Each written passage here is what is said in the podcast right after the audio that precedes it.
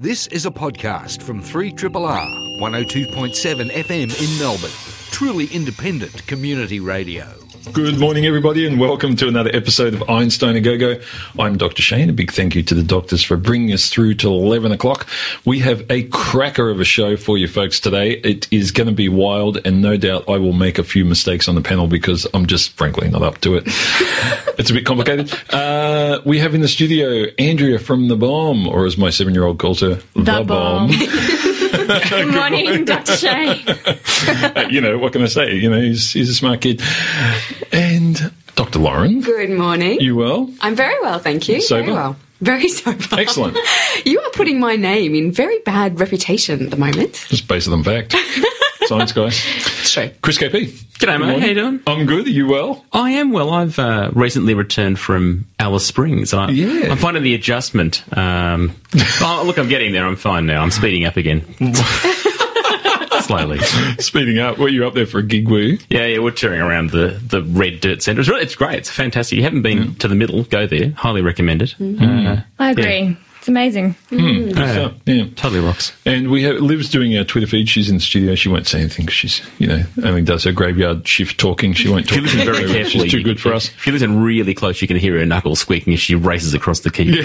You know, it's funny that I was in the lift uh, the other day in the Royal Melbourne Hospital, and there was a nurse there who was typing on her phone with two thumbs, and she could do she could do words quicker with two thumbs than I can do with my entire hands on a keyboard. Mm. Wow. And I was just watching it, fascinated. I was like, "Holy crap!" Mm-hmm. I'd be there for a week typing that out. Have you seen children doing Yeah. it? It's insane. Like, you watch them, you're like, that's amazing. Yeah. Did you guys see what happened yesterday? Yes. but no, you go. Yeah, yeah, you're the smart. The new Star Wars promo oh, came out. I'm oh, sorry, totally did. Come on, I, I know you know election stuff, but frankly, don't care. Um, the new stuff. I mean, the bit I love is the cracker J.J. Abrams gives you at the end, which is it's not even December 18, 2014. No. this comes comes out December 18, 2015. Suck that, folks! You got to wait the whole year and a bit. Is that is that a yeah, is That's that- terrible. is that CGI related? The fact that they can show you you know a pretty a pretty reasonably complete Yeah. teaser, mm. and it's more than twelve months Months away. away. Like is that because they've got a whole lot of computer work to do I still? don't know. Or did they just film the teaser? Is that- Yeah, that's I maybe. Yeah, I, I don't know. Well, they're still doing Harrison Ford's makeup. I mean, to get him to look, Yeah. that's going to take a good six Yeah, it's months. more landscape Yeah. sculpting than anything Oh, else. It'll be fun. Um, but yeah, I was very excited for a moment. So um, then I realised how long I had to wait. Let's get into some science. Um, we might start with you, Weather Girl. Uh, just a quick update on today. I mean, my prediction is sunny. Yep. There's a bit of cloud. Bit of cloud. I'm just looking out the I have window to say, there. I've been very excited by this new way in which the weather has been reported of Yeah. late. The, you know, the percentage of chance, you know, it's, it actually makes some ask, sense. does it? Because Yeah. I'm getting a lot of people don't like it. It's really funny. Bugger off. You know, everyone complained that they didn't know what isolated scattered Yeah, meant. yeah, yeah. Now they want it back again. No, so no, no, no. Come no. on, people. No, you can't. You Stay can't with put us. it back. You cannot put that back in the box. No, I think it's quite know? good. Yeah, and for it's those people, uh, the Earth is not flat. You've got to you got to move on. It's great. It's it's a lot clearer, and it does. Um, and do you so. remember on our last show, I mentioned that rain app and said, wouldn't it be great if it had your location? Blah blah blah. Yeah. Well, guess what? No. They updated it. not, not that it had anything to do with our conversation. Oh, But I- but it would have been so much better if it did. Oh, well, I am saying, is there a coincidence there? Maybe, maybe. But yeah, now it does That's that. awesome. So, uh, Oh, well done. Yeah, so we, you know, uh, should, there's a whole lot of other apps I'm going to go through later in the show that I want fixed. yes. So tell us. Yeah, well, um, you may have noticed it's quite humid out there today. Yeah, a little bit. Uh, yeah. Sweating a little bit this morning doing some gardening. So, uh, yeah, high humidity, high chance of showers, bit of a chance of some thunderstorms today. So, top, top Hmm. of 34. So, just before we head into summer, it's really feeling like summer. And a reasonably high risk of localised mis- uh, put, you know, wet patches and you know, Yeah. perspiration. Yeah. It's getting a bit hot in okay. here. It's a small studio, isn't it? Okay, so Yeah, so we've got good chance of some storms today. Um, probably the eastern suburbs more so than the, the western suburbs. Um, but yeah, as we head into the week, still a chance of some storms tomorrow, though again, more in the eastern suburbs and actually probably more in the uh, eastern part of the state. Um, but look, we're getting, we don't have a temperature um, forecast this week of below 20 degrees, so I'm pretty excited about that. mm, we're starting to get to Finally. Yeah, yeah, because it's it's been it's been pretty cool. A lot Well, of You probably think that, but did you hear that October was actually Australia's warmest October on record on record by 2.8 degrees, which is huge. Like that's a Really? massive deal. That's a hot. Yeah. Yeah, that's smashed previous October record. So So that's obviously the minimums are higher than normal because it didn't feel like the maximums were. I think that- overall their maximums Overall. were, but yeah, I think the minimums definitely Mm. mm. definitely a lot warmer. Mm. So I do feel as though I got my tomatoes in a bit earlier this year. Mm. I'm harvesting. Yeah, you're harvesting Well, not tomatoes. tomatoes. Right, but, but Beans snow and peas peas. and yeah, yeah, Yeah. all coming out. Yeah, Yeah, yeah, loving it. Yeah, it's great So, stuff. Yeah. yeah. Dr. Lauren. I'm just thinking about my tomatoes now. I've got to go home and check them. I haven't, I checked them for a few days. Well, if they're green, They'll Yeah. watering. you make fried green tomatoes like the uh, movie. oh boy. If they're brown, it's too late. that movie. All right, so I'll, I'll bring it back to a bit, bit of science. Um, and this was actually some like like Andrea's stuff on Yeah. the side. Oh, Thank you. Fried green Ditch the tomatoes. she was meteorologist. referring I that is not what I meant. tell you what. I'll give you You the benefit of the doubt. Meteorologists get the raw end of the stick in this country, I tell you. Oh, that is not what I meant. I was That's talking why about we've tomatoes. made, we've made Andrea famous. That's why we've made her famous. Yeah. Well, now I'm going to talk about dogs and cats drinking water, so it's not particularly high science, but it's very interesting stuff. So um, this was a little bit in the in the media this week, but it's um. A very interesting look at the reason that dogs basically are such messy drinkers. And anyone that's listening that's got a dog will know that. You know, cats drink water nicely and the, the kitchen sounds nice and They've got smaller heads. Has that got something to do with it? no, well, yes and no. It's hmm. really more to do with the fluid dynamics of the way they drink. You know, as a scientist, it can't be yes, Yes and no. Pick a lane. But oh, I'll explain. let, let me explain. All right. It, it, it's, it is to do with the size if you're a dog, but not if you're a cat. Okay. Cryptic. Um, so basically, the, the theory used to be that cats and dogs drank differently. So they're both obviously quite similar animals, and one of the main similarities is that they can't suck in liquids. So they have different cheeks and jaws to humans, and that's why they can't swallow like we do. They can't. You can't give them a water bottle, basically. Um, and so the reason for that is that humans are able to get negative pressure in their cheeks, whereas dogs and cats can't. So they have to lap up the water. And it used to be thought that it was because the dogs actually um, scooped up. So they made their tongue into like a little funnel and they scooped the water up. Okay. That's actually now been shown not to be true. And what happens with both cats and dogs is that they use their tongue to actually generate a, a column of water.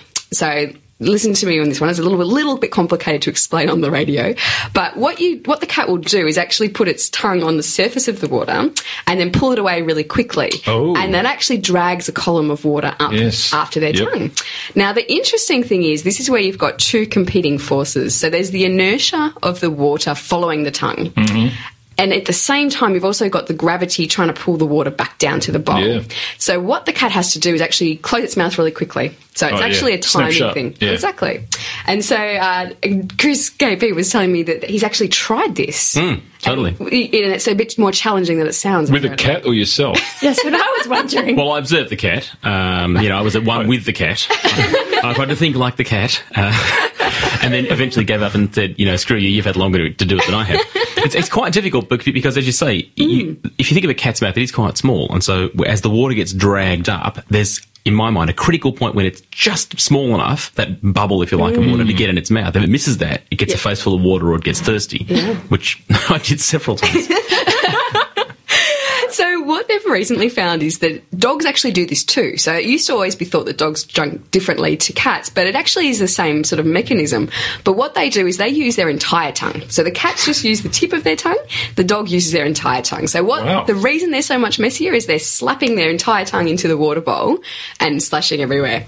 Now, where I thought it got quite interesting is you think about dogs, the small dogs always seem to drink more cleanly than the bigger dogs. So if anyone has a Great Dane or a Labrador, hmm. Yep, that would be me. Yeah, exactly. Very sloppy Labrador. they pretty much flood the kitchen, don't they? yes, very much so. And so, whereas I've got a small dog who's actually quite clean when he drinks. And the reason actually is to do with the fact that because they have a bigger tongue, they're obviously getting more water in, but they actually have to open their mouths wider than are smaller dog in, in proportion. So they actually have to open their mouth quite a lot wider, which is why they end up So there's it so backsplash is essentially the problem. Pretty much, which is even grosser when you Yeah, it think is a about it. bit- little bit wrong. Yeah. yeah. Wow. But so big cats are quite different. So big cats um, don't actually have to do that because they're using the tip of their tongue. All they have to do is actually just slow down the rate that they're lapping the water at, and it actually just helps to keep that balance of the inertia and the gravity, you know, in equilibrium, so that they don't have to open their mouth as wide. There you go. Geez, I tell you what, I wasn't sure where that was going to go. So, so the moral of the story is just you know accept that your dog's going to be messy and get the mop ready whenever they have a drink. or um, And try it at home. yeah, Seriously. Yeah, do try oh yeah, Get a bowl some, of water uh, and get your tongue into it. But not Yeah. with the dog's bowl. No. From the sounds of things. oh, look, you know, if it's convenient, if you're close to your pet. Yeah, Very Dr. Lauren tried it, but she couldn't, she couldn't get the force needed to. You know, anyway, yeah, it just didn't work. Chris KP, Look, I've just I just noticed something. I just read that uh, apparently today, on the 30th of November in 1609, Galileo became the first person to look at the moon through a telescope. is that right? Apparently it was today. Wait, wait, yeah. wait, wait. There we go. There May we not go. be true, but I read it on read it online. It must be true. Must be true. Um, what I what I was going to briefly mention was uh, graphene. If you don't know about graphene, graphene is is it's made of carbon, but it's basically essentially a one atom thick layer of this stuff, and it's sort of been you know put out there as being the great new material for a million and one reasons. It conducts electricity. Um, it's got extraordinary strength to weight ratio. It's like it's super super strong compared to like steel, for example. Um, but it's also a really uh, non permeable membrane. So a lot of things that can get through other things can't get through graphene. It essentially blocks stuff out. And in fact, it blocks out so much stuff that is very, very small that for a long time scientists assumed, and, and by the way, guys won a Nobel Prize for finding this stuff. Just a couple of years ago. Yeah, not, not long ago. Um, but it, they figured that, okay, nothing's going to get through this, which in itself is very useful and, and very interesting. But there was, th- a few guys wanted to test this out a bit more because they said, well, how small can we get? I mean, let's not try and pass through, you know, um, an atom. Let's see if we can pass through, you know, charged particle, like a single proton. If we, get, if we can get that through, then we know this stuff. If we, if we can't get that through, this is really sort of filtering. And so they tried it, and they were wrong because they do get through. Now, why is it interesting that you can get uh, a single proton through? Well, a single proton is kind of most of a hydrogen atom. And these things are hanging out in the atmosphere in trace elements. They're very, it's very small amounts, but they're out there. Now, what this means is that if you pass the atmosphere, that is to say, the air, um, you know, through a, a sheet of graphene, most of the stuff that's going to be on the other side of it when it's filtered is these tiny little charged hydrogen ions. And they are useful because they are the thing that actually makes hydrogen fuel cells work. Ah. Now, if you think about it now, the, the number one source, uh, you know, for, for practically for hydrogen fuel cells is water. And you mm. got to charge that up with electricity so it splits up the hydrogen and the oxygen bits and then you can use the hydrogen to do stuff. You can burn it and make more water again and mm. it releases energy. But if you can just gather this stuff by hanging out in the atmosphere, then you are a step closer to doing that without having to add energy to it. And it's just a matter of separating this stuff that already exists. The reason that no one tries to get hydrogen, you know, protons, if you like, out of the atmosphere normally is because there's just too few of them to mm. bother with the effort. But if graphene can do this, we are one step closer to an extraordinarily cool way of, of essentially fueling new fuel cells. That's fantastic. Sounds One more thing. One more thing mm. for the miracle product. The miracle product. It, well, I mean, it has uh, gone from you know numero uno, no one cares, to uh, you know extraordinary amounts of work over just a couple of years. Which uh, yeah, Nobel Prize will do that to a Yeah, it helps. Yeah. Yeah, Yeah, raises your profile a bit. Yeah. now, uh, just quickly, uh, with regards to you know responses to climate change, um, there's you know a lot of this geoengineering work is um, being done around the world. Now, if you haven't heard about this, folk. Uh, folks, this is where we try and modify the atmosphere or modify the world in some way to compensate for the fact that we've modified the world. it's an outstanding idea. Um, Kind of like kind of like cane toads, bring cane toads. yeah, across, you know. yeah, but these are really big cane toads, kind of like the size of the moon. Um, anyway, there's, it's interesting. Um, there's some work that's being pushed at the moment, in particular by a guy named John Dykema from Harvard University, apparently a small university somewhere in the US. Uh, don't worry about that. But uh, and it's it's all about it. They're pushing essentially to start doing trials in the atmosphere of small geoengineering experiments. Now, if you think about it, what they want to do is deal with one of two problems. Problem number one is too much sunlight getting to the ground. So one way to deal with that is to make the clouds more reflective.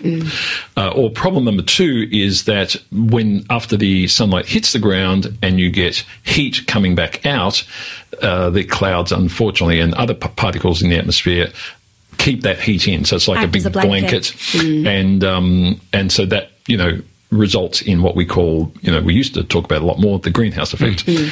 Now, so if they could potentially change one of these two things, um, you might be able to, you know, cool down the planet. But yeah, the I have to say the the negatives of this type of approach are extraordinary. And one is it kind of implies we can still keep pissing away at the environment and not have to worry about it.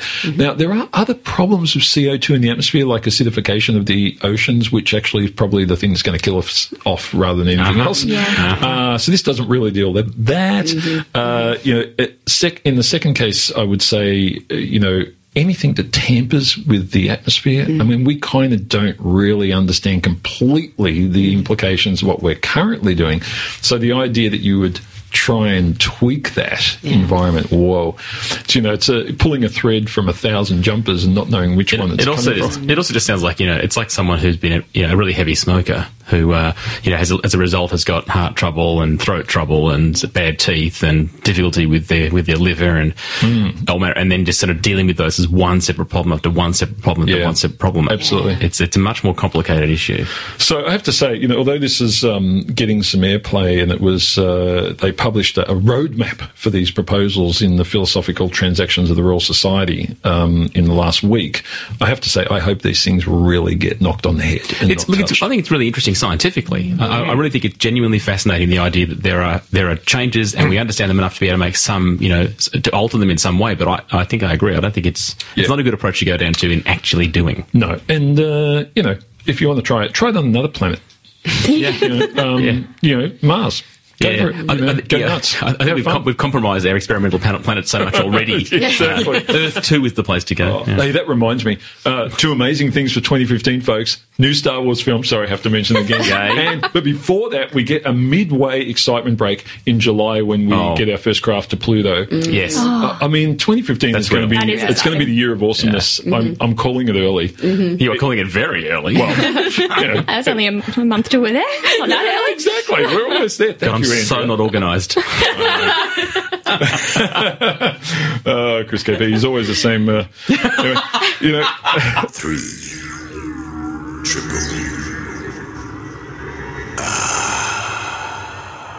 We have got an artist in the studio. Her name is Svenja Kratz, and she has uh, some amazing work that's being uh, put on at the moment down here in Melbourne. Welcome, Svenja. How are you going? Yes, thank you so much for um, having me on the show. Look, it's it's absolutely great to have you in because when I read the um, the brief of what you were doing, I thought this is not what we normally see in, in art. Um, tell us a bit about the um, the Experimenta Recharge exhibition. First of all, um, it's on all the way through till the twenty first of February. I understand at the RMIT Gallery.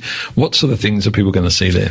Um, there's actually an amazing diversity of work. So using both really cutting edge new technologies and then also sort of revisiting sort of more um, sort of archival technologies as well. Absolutely amazing sort of um, showcase of contemporary new media work. So I'd really encourage everyone to go down there. There's an amazing work by Iwata, who's a Japanese Right, yep. artist. And that was probably one of the ones where it's sort of very meditational and I don't want to give too much away, Mm-hmm. but there's this moment where it sort of all sort of rewinds again and you get this amazing sort of sped up symphony. So it's worth sort of just sitting there and Right. watching it and then actually watch it rewind again. It's Okay. absolutely amazing. Yeah, yeah, very visual, very motion and, and, and Yes, things that people don't expect normally. Oh yeah, absolutely. So there's also um, sort of 3D glass work that's all multiple screens. Amazing, you Right. know, really awesome. Now, tell us about your art because. Uh, you know, this is going to sound a bit free. You know, people are having their breakfast, so we're going to be careful how we describe. it. But there's dead body, there's dead people in your artwork. Well, I wouldn't go to say that there's dead people in the artwork. it's more that it actually incorporates DNA from a cell line, which is from a girl who's Yep. Mm-hmm. um, most likely long deceased. So there. There is no dead people in my work, unfortunately. Bummer. So, You did come in with a suitcase. We thought maybe. yeah. So tell, tell us about that. What, what's what's the purpose of choosing to put so some sort of biological medium of this type into into the art itself? So for me, this work is really sort of talking about my experiences of working um, as an artist at the Institute of Health and Biomedical Innovation, where I was actually trained to work with cells and tissues. And this work is sort of talking about my experience of culturing the Saos-2 cell line, which was a bone cancer cell line established in 1970. 1973 um, from the bone cancer lesion of an 11 year old girl called Alice. Okay. Um, and I've named her Alice Yeah. um, just to kind of re embody her again. And so Yeah. um, I was working on these cells, and then at one point I actually got a fungal infection in my cultures and had to throw them all out. And at the time, it was really devastating. But then I kind of saw this as an opportunity to actually sort of start working with um, microbiology and seeing the beauty of a fungus and mold and bacteria and all of those sorts of things. So this work really sort of talks about the literal infection of the cells, but then also these ideas of transformation and becoming.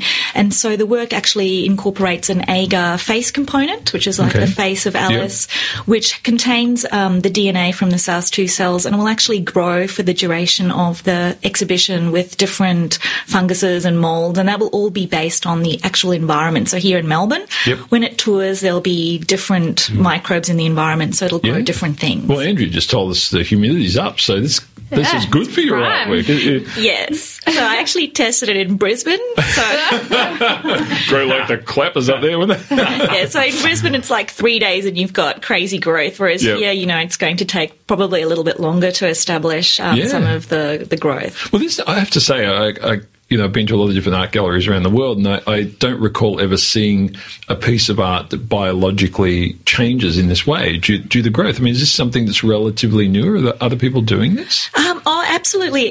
Brit- Australia is actually one of the leaders in bioart, and particularly Perth. And Yep. at Symbiotica, which has now been around for t- uh, like ten years, and they've been, you know, pioneering work primarily in sort of fields of um, tissue engineering and things like Yep. that. So it is, you know, a semi-established um, genre, but it's gaining increasing recognition, which is fantastic. Yeah, indeed.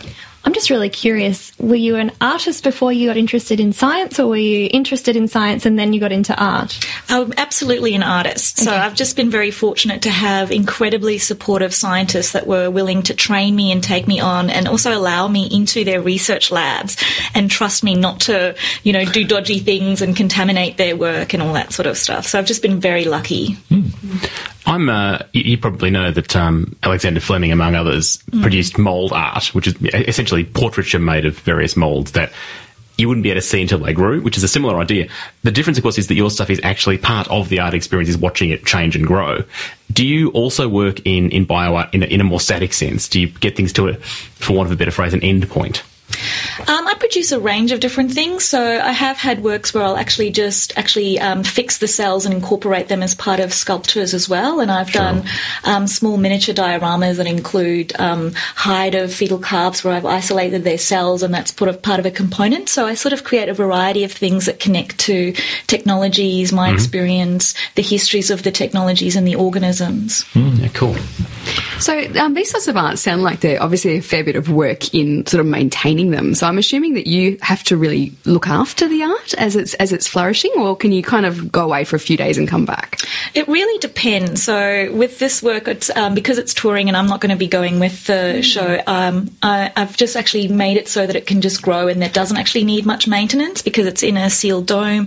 Um, It has one opening, but it has um, a filter so that there's not going to be any spores going out into the environment, and then you can just leave it. And so the actual projection, it's also got a video component in it, and the the video and the um, lights will actually warm it. So even if it's in Nice. um, a an air conditioned environment, it'll still have enough um, warmth to grow. It, it's fascinating when I, I haven't seen it live, but looking at the pictures of it, it kind of has this almost uh, look like you know, it's a Jurassic Park style, shrouded in mist island with a dome Ah. over it. It's sort of, it, it's. Um, I mean, how do you create that? Uh, I suppose how do you determine what you want to go where in in that kind of piece? I mean, it seems that your starting conditions are everything, aren't they? Is that Yeah, and it, it all just depends. And for me, it's very much an experiment. And this is now the eighth instance. So I've sort of had quite a lot of time to experiment to see how it grows. I've done a variety of different ones that have also incre- included seeds and things like that. So it also sort of grows um, vegetation as part of the process as well. So it's always um, very different. But there's always an, it's always open to chance and the unexpected, which Yep. is like people like Chris walking by and sneezing. Yeah. Um, now, you, you uh, you're you're in an odd spot in, a in a way in terms of art because there, there's always this historical collection of information with regards to art, but yours changes and then presumably, you know, at some stage dies and gets thrown out. How do, or maybe you do keep it um, freeze dried or something, but um, in the back of your fridge. But um, how do you how do you actually capture what you've done for, for yourself and, and for those who've seen it? Uh, largely just through documentation. So that's how the work sort of lives on. And a Yep. lot of my works get remade. And I don't really like showing the same work a number of times. So often there'll be different components, they'll get reimagined. And that's why also for Experimenta, this is now the eighth one. So it allowed me to um, take it to into another direction. Yep. Um, and but I do also do some works that have a little bit more um, archival quality. But it's sort of always tricky because I actually did these drawings and they incorporated like um, uh, uh, basically a protein, a mutant protein that I made in the Netherlands with um, a team of scientists. But then when we were sort of, then it was going through a commercial gallery and they were like, well, what's the archival quality of the pigment? And I was like, Not good. I was like, I don't know. It's a new pigment made Yeah. from mutants, so It's- I yeah. don't know. That's about as new as new art gets, isn't it? Well, the, the, no, some research came out this week, though, saying that um, these guys had done measurements on the survivability of DNA on re-entry into the Yeah, Earth's yeah, yeah, atmosphere. So you could say, well, if it can survive that, I'm sure your gallery's fine. You might be able to push it back. Um, Um, the, the last question I have is just with regard, you know, this is a research program that we have here, and there's a lot of research, you know, done on the way people interact with art and, and you know, what that experience is, how the art changes according to the, the visitor, you know, all these various things. I mean, this sort of work must really change some of those research angles that people take. Because as you say it's it's a living breathing changing thing. And person number 1 and person number 200 see completely different pieces of work. I mean how does how does that sort of change the way art is viewed do you think I think that it's, I mean, it's always connected back into the long history of art as well, and particularly sort of, you know, the work from the 1960s and 70s. It was really based on this kinds of process. So for me, hmm. I do consider the, I, the audience very much and also the meaning Yeah. that they'll take away. And for me, a lot of it is about duration. The fact that, you know, we want instant satisfaction a lot of the time, but in hmm. biology, you know, you need to wait for the organism to grow. You hmm, can't yeah. rush things. You have to actually, um, you know, let, let, let nature take its course and sort of, you know, go along with it. And so I think that's what I want people to also understand that it's not all instant. well it sounds fabulous um, folks if you want to get along and see the exhibition it is on you've got plenty of time it's on until the 21st of february but given this one's growing might be worth seeing it a couple Or of seeing times it, yeah, several Yeah, times. Yeah. seeing it early. Um, Experimenta Recharge, the sixth international biennial of media art, and it's on at the RMIT Gallery, which is just down there on Swanston Street. So get along. Uh, your Kratz, thank you very much for coming in and talking about this fascinating project. Thank you so much. And good luck with your flight today getting home. we had to squeeze you in before you had to catch your plane. Three Triple R. Hey, we did get a call though, uh, and um, one of our lovely listeners uh, reminded me that uh, the Orion spacecraft launch is occurring this week for NASA. That's the big one. That's uh, you know the new deep space. Anyway, don't get me too excited. I'm still I'm still coming down off the Star Wars promo. Um, we do have a guest in the studio though. We have Dr. Michelle Veldsman. She is a postdoctoral research fellow in the stroke division at the Florey Institute of Neuroscience and Mental Health. Welcome, Michelle. How are you? Hi, thank you. Thanks for having me. It's great to have you in. Now, we got you in because um, you were involved in something called a wiki bomb earlier, uh, about just over a week ago now. Tell us a bit about what, first of all, what is a wiki bomb? Yeah, a wiki bomb is um, a term I guess that uh, came up we came up with because wiki editathon was didn't really roll off the tongue. Um, but basically, it's a collection of people who come together to um, edit Wikipedia um, Okay. and to create pages. Um, it usually has a sort of theme. Um, our theme was Australian women of neuroscience um, because. There really weren't very many pages dedicated to these women who were doing incredible, incredible things. Now, is this is this a problem across the board in terms of women in science, or is it uh, just neuroscience that you're seeing it? It's actually um, it's a problem across the board on Wikipedia um, in science in general, in neuroscience um, also. Um, so uh, one of the things on Wikipedia is that uh, only less than 15% of the editors are female. Is that right? Yes, it's it low. Yeah. and we're talking about sort of 73,000 active editors. So only, uh, yeah, less than 15% female, and they think that this creates a bias in the in the articles on Wikipedia. Um, so women tend to be underrepresented as entries on the site as well. Um, and then, of course, this is really a problem in science. Generally, women Mm. are underrepresented in all kinds of aspects, from their sort of senior levels. Um, to yeah, just the the, the entries on the, on Wikipedia. Yeah, I mean, presumably a lot of the editors you speak of are self-editing their own pages as well. So you'd have to assume that some of those those people are, you know, if the, if eighty-five percent of them are men, Yeah. then you know if they're editing their own pages, not that they're, you know, self-important or anything. Um, Oh, yeah, yeah, yeah. yeah, yeah, it's okay. It's okay. you know that that sort of that will skew the result no matter what. So Yeah. so tell us about what you you all did because there was a whole group of you doing this, and and I mean, what was the goal of the day? Well, um, we had quite a few goals. So one of one of the goals was really just to um, to promote these exceptional women. Um, You know, Wikipedia is the sixth most accessed site in the world. It has 500 million unique visitors every um, Yep. every month. So it's an incredible platform um, to showcase these women. Um, and in doing that, it's uh, it's sort of um, quite inspirational for the for the women who are creating the pages. Um, it's really important to have these um, figures that people can look up to. You know, as a junior scientist myself, it's it's great to see these women who've Yeah. achieved all of this. Absolutely. So yeah, the the main goal really was just promoting these excellent women. Chris? So you were um, presumably having to add quite a lot of stuff that was missing or, or, or incomplete, I suppose. Yeah. Did you find um, a lot of factual error or misguided information? Um, not really, actually. So Wikipedia actually does have a, a huge community that's, Yeah. that's really on top of these things. Um, a lot of the pages we created were new, um, so uh, we were we were getting all the information um, just from you know academic institution websites, things like the Australian Academy of Science.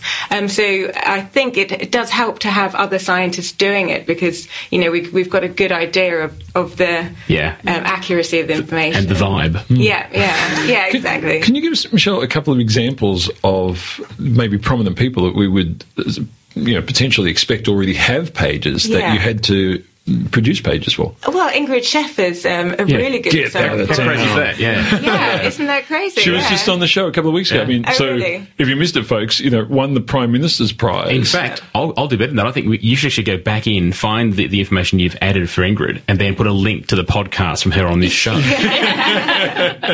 it out there. just so it's current. Yeah, Yeah, well, that's extraordinary. Isn't it? yeah, So- exactly. I mean, Yeah. and it, it just amazes me that it was up to you guys to actually sort this out. I Yeah. mean, isn't there someone in, you know, not to be rude, but isn't there someone in the PM's office who didn't check that there's a Wikipedia site for this Yeah. person we just gave an award for? Yeah, I know. It's well, extraordinary. it. It, it Yeah. is, yeah. And there, there were so many exceptional women like this who, you know, uh, achieved so much in their careers and who have really contributed to science. And yeah, they just they just get overlooked. Yeah. Did you create a page for yourself while you were there? I didn't know. Awesome. Why not? yeah. Well, I I think look, you can see Maybe these. One day. You can see these two ladies here, Yeah. Andrea and Lauren. They're just, you know, they're just is writing down your just- details. Yeah. You just do it for each other, right? You don't do it for yourself, but someone else does it for you. Yeah. Nothing wrong with some self promotion. Yeah. Lauren's got five Wikipedia pages, all with slightly different spelling of her name, just just in case people, Excellent. you know, yeah, some people there's typos here and there. You've got to be sure that Yeah. you land in the right place. Well, look, I, I think it's it's great. Is there is there a plan to continue this activity because uh, you know you, you managed to produce a certain number? How many was there? Eighteen pages. I 18 think. pages, That's a good effort. Yeah. I mean, we're not talking about small amounts of information either. It's a, it's a lot of work to create one of It these is. things. It's a lot of work, yeah. Mm. Um, and people loved it. People really, really enjoyed it. One of the things uh, that people realised is that Wikipedia is not difficult to edit. Um, so we've, I think we've created a lot of new um, editors, Yeah. and we've also inspired one in Emory University in Atlanta. They're going to be running Oh, a similar one. Great, So, great. Well, hopefully yeah, this will spread great. spread like uh, like Twitter. Dr. Long. So, have you let these the scientists know that the people that you did make pages for are they aware now that they actually exist on Wikipedia? They are, yes. So we um, we actually had two of the women um, join us on the day, and we had the person who's creating her page for a read out her page, like a sort of autobiography, like a biography. It was great, Wow. really inspiring. Stuff. No, that's fantastic. Well, Michelle, thanks for coming in and talking about this stuff. And uh, we, at some stage, we'll get you back in to talk about your research because you're doing some interesting work in Yeah. terms of um, stroke and dementia. So we don't have Yeah. time today, but we will get you back in to, to chat about that. But good luck with this um, wiki bomb, and hopefully there's more of them. Yeah. Um, because you know those numbers. I mean, we hear bad numbers about women in science all the time, but 85 percent and 15 percent that is just gutting. That's Yeah. you know we've got to fix that up. So um, yeah, good luck. Thanks for coming in. We'll Thanks. talk, Thanks talk to you again soon. Um, folks, that was uh, Dr. Michelle Veltman. She's a postdoctoral research fellow in the stroke division at the Florey Institute of Neuroscience and Mental Health. Three triple Geez, it's, uh, it's very exciting here in the studio. Uh, Andrea has come in with all the gossip about the uh, oncoming Southern Oscillation Index changes, which are just uh, extraordinary. I get excited. Well, interestingly, actually, the Southern Oscillation Index hasn't changed too much in the last three months. What? Sorry. but a few other things have. Um, you may have heard during the week, um, we uh, updated our seasonal climate outlook for the summer. And we also issued um, the uh, El Nino um, watch, or I can't remember what we call it, but um, we've updated the El Nino watch to an alert. Um, so that means that we're now looking at um, around a 70% chance of seeing an El Nino develop. Now, I've been to, I think I've spoken about this probably the last two or three times that I've been in here, and there has been a lot of uncertainty about, you know, what was actually going to happen. Um, but over the last couple of months, um, we've really seen, as I said, the Southern Oscillation Index. Um, it's remained below seven, um, so negative, below negative seven um, for the past three months. So that's actually quite a good indicator of um, El Nino. Um, but what hasn't happened is that the atmosphere hasn't sort of been in line with the oceans. Um, so we have seen, um, I guess, the cloudiness um, near the date line, uh, and the trade winds have been basically close to average, so not really showing El Nino conditions at all. Um, but we have started to see um, a weakening of the trade winds, so it, it's basically starting to suggest that over the next couple of months the atmosphere actually may come into line, and that's why the bureau has upped um, the the you know the watch status to an alert status instead. I have a silly question, Andrea. The tra- I've always wondered this: the trade winds. Where, where did that name actually come from? Was that from? Sorry, I'm off topic, but what does that mean? No, well, the trade. Um, I think it's to do with basically the trade coming across from um, the the eastern side of the Pacific Okay. to the, to the western. So, so it Yeah. refers to winds going from east, East to west. That's right. And so when never known the, so when the trade winds are stronger, that you know they'd get across um, from the eastern side of the Pacific much faster um, to the western side, and, and vice versa. If they're having to go back the other way, Mm. they'd prefer the weaker trade winds. And the trade winds actually um, cause the water, the uh, basically a build up of water on the western side of the Pacific. Mm. So actually, the water on our side of the Pacific is higher um, than on the eastern side. So yeah, play, play a few few roles there. Yeah, fascinating. And so, is there is there normally a delay between what's happening with the oceans and the atmosphere? Is there like a you know a lag time there? Is Yeah, that look, there's always a little bit of a lag, but probably not to the extent that we've seen this time round. We've only seen a con- this sort of situation happen once in the past, um, and the El Nino did develop then. Um, but it's been a very interesting one to to watch unfold. Um, some, um, I think it was um, some of the American. Um, organizations came out very, very early, or it may have even been the South American, um, very early this year saying it was going to be a hugely strong El Nino, and everyone just went into panic. Um, we were a lot more cautious and said, no, hang on, let's wait and see. And, and sometimes, you know, you do. I guess cop a little bit of crap for hanging back, but really at the end of the day, you want to get the science right, Yeah, and you don't want yeah. people to be panicking, which is exactly what happened. Our agricultural industry, um, you know, we've heard um, from them that they would rather us actually not focus on El Nino or La Nina.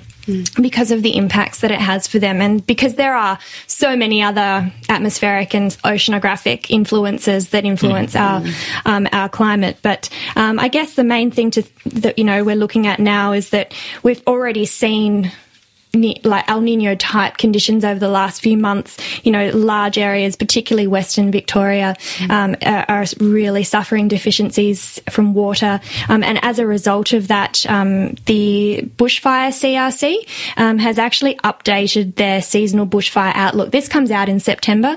Um, it's a um, basically a collaborative product from all the different um, fire agencies around the world, uh, around Australia, I should say, um, and the bureaus involved in that as well. Um, and this year they've actually, so it came out in September and they've actually updated that in November and that's never happened before. Right. And the reason that they've updated it is because conditions in South Australia, Victoria and Tasmania have been a lot worse um, over the last sort of two months as far as rainfall deficiencies.